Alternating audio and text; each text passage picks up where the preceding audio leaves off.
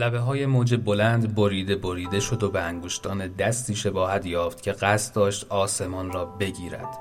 تمامی آب دریا بدل به موجی شد که رو به آسمان می‌رفت و می‌خواست آسمان را ببلعد و از حیاهوی ابرها و بادها آسوده شود.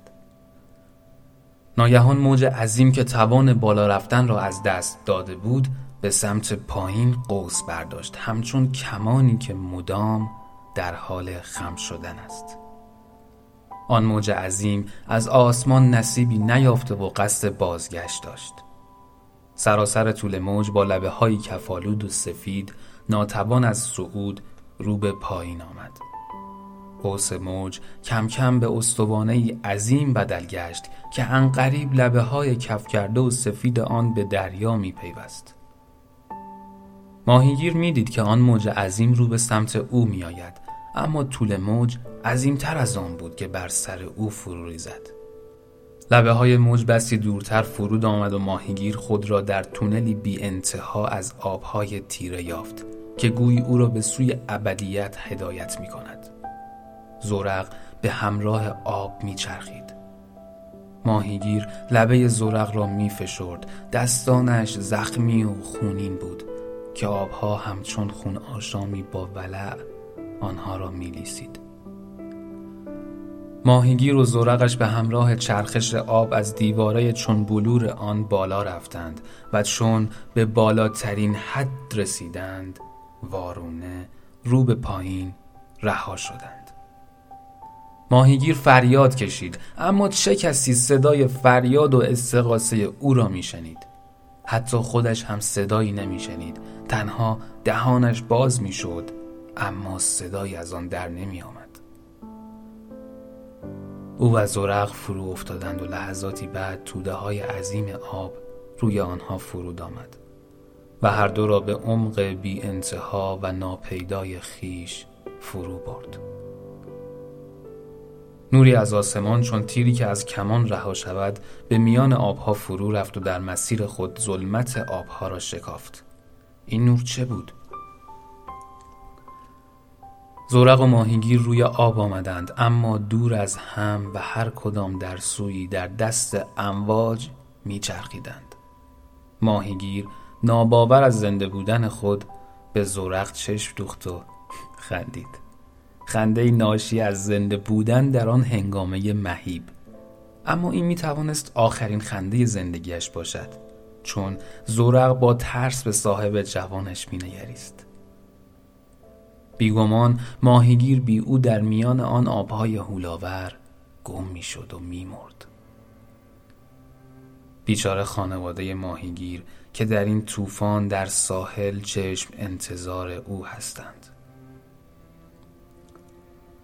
ماهیگیر وقتی از ساحل دور می‌شد آسمان و دریا آرام بود هنوز چهره زن جوانش را که با نگرانی نظارگر رفتن او بود به خاطر می آورد.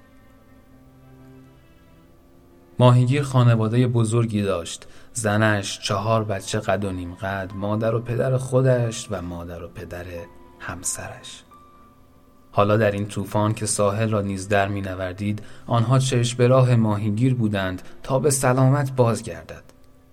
زورق با این اندیشه کوشید تا خود را به ماهیگیر برساند. از آن سو ماهیگیر هم تقلا می کرد تا دوباره به زورق بچسبد. قوی بود و سخت کوش. جدال دائمی او با دریا از وی مردی نیرومند و امیدوار ساخته بود. امید به روزهای بهتر امید به رهایی از فقر. اما در این طوفان ترحمی نسبت به او و خانوادهش وجود نداشت. شاید خدای طوفانها به او رحم کند و دریا آرام گیرد. ای کاش دریا و آسمان او را از نبرد خود دور می ساختند و به سمت ساحل می راندند. تقلای ماهیگیر از مبارزه او برای زندگی خبر می‌داد تا خود را به زورق برساند و اگرچه دست خالی اما زنده نزد خانوادهش بازگردد. ماهیگیر نمی‌دانست که زورق هم در تلاش است خود را به او برساند. زورق در برابر چشمان ماهیگیر بالا و پایین می‌رفت. ناگهان موجی آنها را به هم رساند. دستان خسته ماهیگیر بر لبه خیس زورق چنگ زد. لمس لبه خیس زورق چه لذت بخش بود. نیروی عظیم امید به نجات از دلش برخاست. اما موجی از روبرو قدلم کرد. این موج ماهیگیر را رو به پایین و زورق را رو به بالا برد. یک موج به بزرگی همان موج قبلی. اما امیدی که در دلش برخواسته بود آن دو را از هم جدا ساخت. تلاش زورق برای فرو آمدن از فراز موج و پیوستن به ماهیگیر درمانده بی سمر بود. موجی دیگر زورق را به سوی پرتاب کرد و زورق با وحشت ماهیگیر را دید که به تنهایی در سیاهی آبها فرو رفت. به یک بار تنها شد. تنهای تنها. زورق خود را به موج دیگری سپرد و موجی دیگر و موجی دیگر تا شاید از پس آن موجها ماهیگیر را باز یابد. اما موج از پس موج برخاست و او را به همراه خود برد. از ماهیگیر بینوا خبری نبود. ناگهان باران گرفت. بارانی چنان تند و شدید که چون شلاق به آبها می‌خورد. گویی خسته از حیاهو می‌خواست به آن ستیز پایان دهد و آبها را آرام سازد چرا که نبرد آنها نظم جهان را به هم ریخته بود. دانه های باران بر زورق فرود می آمد وزش بادها کم و کمتر شد. زورق خسته از تلاش خود را رها کرد تا امواج هرچه می‌خواهند با او بکنند. در تلاطم امواج و ریزش باران دیگر چیزی نفهمید. گرمای آفتاب او را به خود آورد. دریا آرام بود چنان آرام و بی تلاطم که زورق کوچک باور نمی کرد. این آرامش و سکوت به رویا شباهت داشت.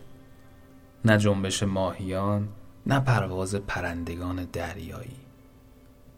شاید آن طوفان عظیم خواب و رویا بود. این داستان ادامه دارد.